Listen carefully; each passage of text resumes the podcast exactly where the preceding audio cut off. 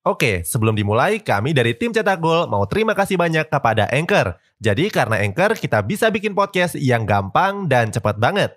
Mulai dari edit sampai share dan publish di banyak platform.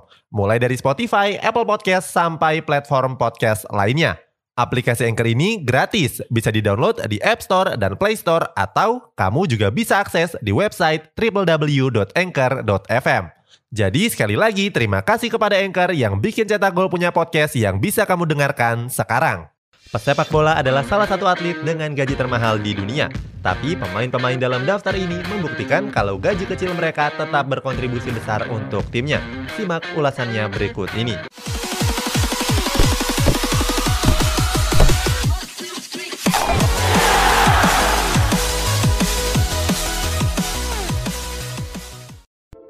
Trent Alexander-Arnold.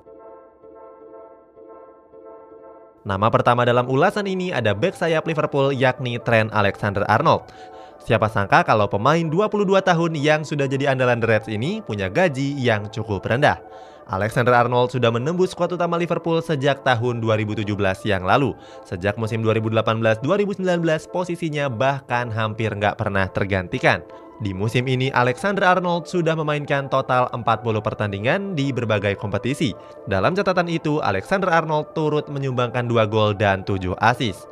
Terbaru, Alexander Arnold mencetak satu gol pada pertandingan pekan ke-31 Liga Premier Inggris melawan Aston Villa. Gol tersebut juga menjadi penyelamat Liverpool dalam mengamankan 3 poin di Anfield.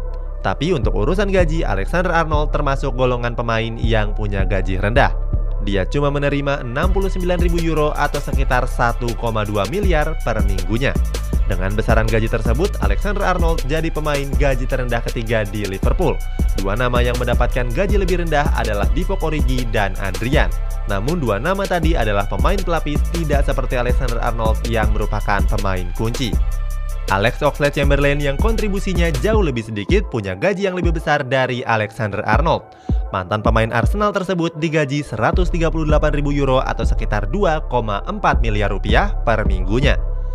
Artinya dengan kontribusi yang lebih sedikit, Alex Oxlade-Chamberlain punya gaji dua kali lipat yang lebih besar dari Alexander Arnold.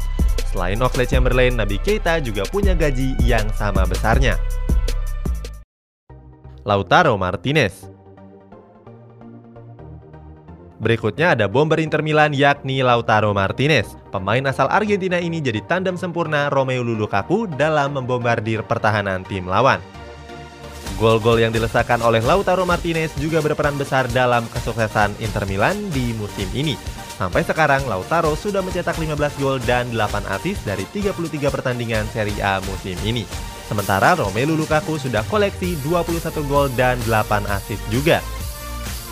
Untuk urusan cetak-mencetak gol, Lautaro Martinez dan Lukaku punya kontribusi yang sama besarnya. Tapi nyatanya Lautaro Martinez punya gaji yang jauh lebih sedikit dari tombak timnas Belgia tersebut. Diketahui Lautaro punya gaji sebesar 57.000 euro atau sekitar 997 juta rupiah per minggunya. Bandingkan dengan gaji Lukaku yang mencapai 3,4 miliar rupiah per minggunya. Itu berarti gaji Lukaku tiga setengah kali lipat lebih besar dari gaji Lautaro Martinez. Sebelumnya, Lautaro memang mengajukan gaji yang lebih rendah dari penawaran gajinya terakhir. Alasannya Lautaro gak mau berada dalam jajaran pemain dengan bayaran termahal dalam tim tersebut.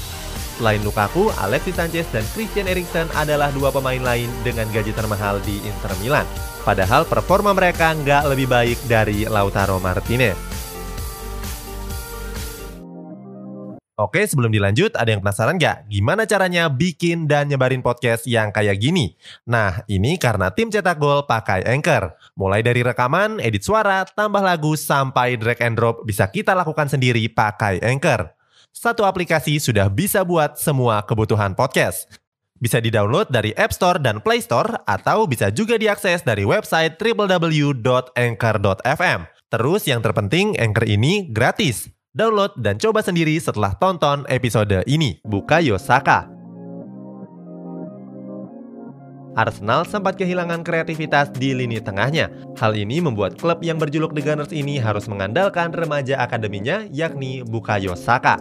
Saka yang dicap sebagai pemain yang paling gak punya pengalaman nyatanya tampil mengesankan bersama skuad The Gunners. Hal ini terlihat dari buruknya performa tim setiap Saka absen bertanding. Di Premier League musim ini, Saka sudah tampil sebanyak 28 pertandingan. Dalam catatan yang panjang tersebut, Saka sudah menyumbangkan 5 gol dan 3 assist. Terakhir kali Saka tampil gemilang adalah pada laga melawan Southampton pada bulan Januari yang lalu. Saat itu, Saka berhasil mencatatkan namanya di papan skor dengan mencetak satu gol. Saka juga menyumbangkan asis untuk gol ketiga Arsenal yang dilesakan oleh Alexander Lacazette. Dalam pertandingan itu, Saka meraih rating 8,1, selisih 0,1 dari Nicolas Pepe yang menjadi MVP. Dengan performa gemilang tersebut, Saka cuma digaji sebesar 11.000 euro atau sekitar 200 juta rupiah per minggunya. Angka tersebut tentu sangat kecil dibandingkan kontribusi Saka yang cukup menjanjikan. Bandingkan dengan Willian yang disebut-sebut sebagai salah satu penerima gaji terbesar di Arsenal. Padahal untuk urusan statistik, Saka jauh lebih unggul. Diketahui winger asal Brazil tersebut mendapatkan gaji sebesar 220 ribu euro atau sekitar 3,8 triliun rupiah per minggunya. Artinya dengan tanpa gol di musim ini, Willian mendapatkan gaji 20 kali lipat yang lebih besar. Scott McTominay Scott McTominay semakin berkembang di bawah asuhan pelatih oleh Gunnar Solskjaer. Saat ini, McTominay sudah menjelma menjadi salah satu gelandang box-to-box terbaik di Premier League. McTominay sudah mencetak 7 gol dari berbagai kompetisi di musim ini. Sebagian besar golnya juga dicetak secara heroik dan sering menjadi penentu hasil pertandingan. Sayangnya performa baiknya tidak terlalu dihargai dengan gaji yang tinggi. Padahal Manchester United dikenal sebagai klub yang royal dan gak pelit soal gaji pemain. Sama dengan Saka diketahui McTominay cuma dibayar 11.000 euro atau sekitar 200 juta per minggunya. McTominay jadi penerima gaji terendah di klub setelah Axel Tuanzebe dan Timothy Fosu Mensah. Dua pemain yang sudah disebutkan tadi tentunya berkontribusi lebih rendah daripada McTominay. Untuk urusan statistik, McTominay jauh lebih unggul dari rekannya yakni Juan Mata. Gelandang serang asal Spanyol tersebut baru mencatatkan 7 pertandingan di Premier League dengan menyumbangkan 2 assist.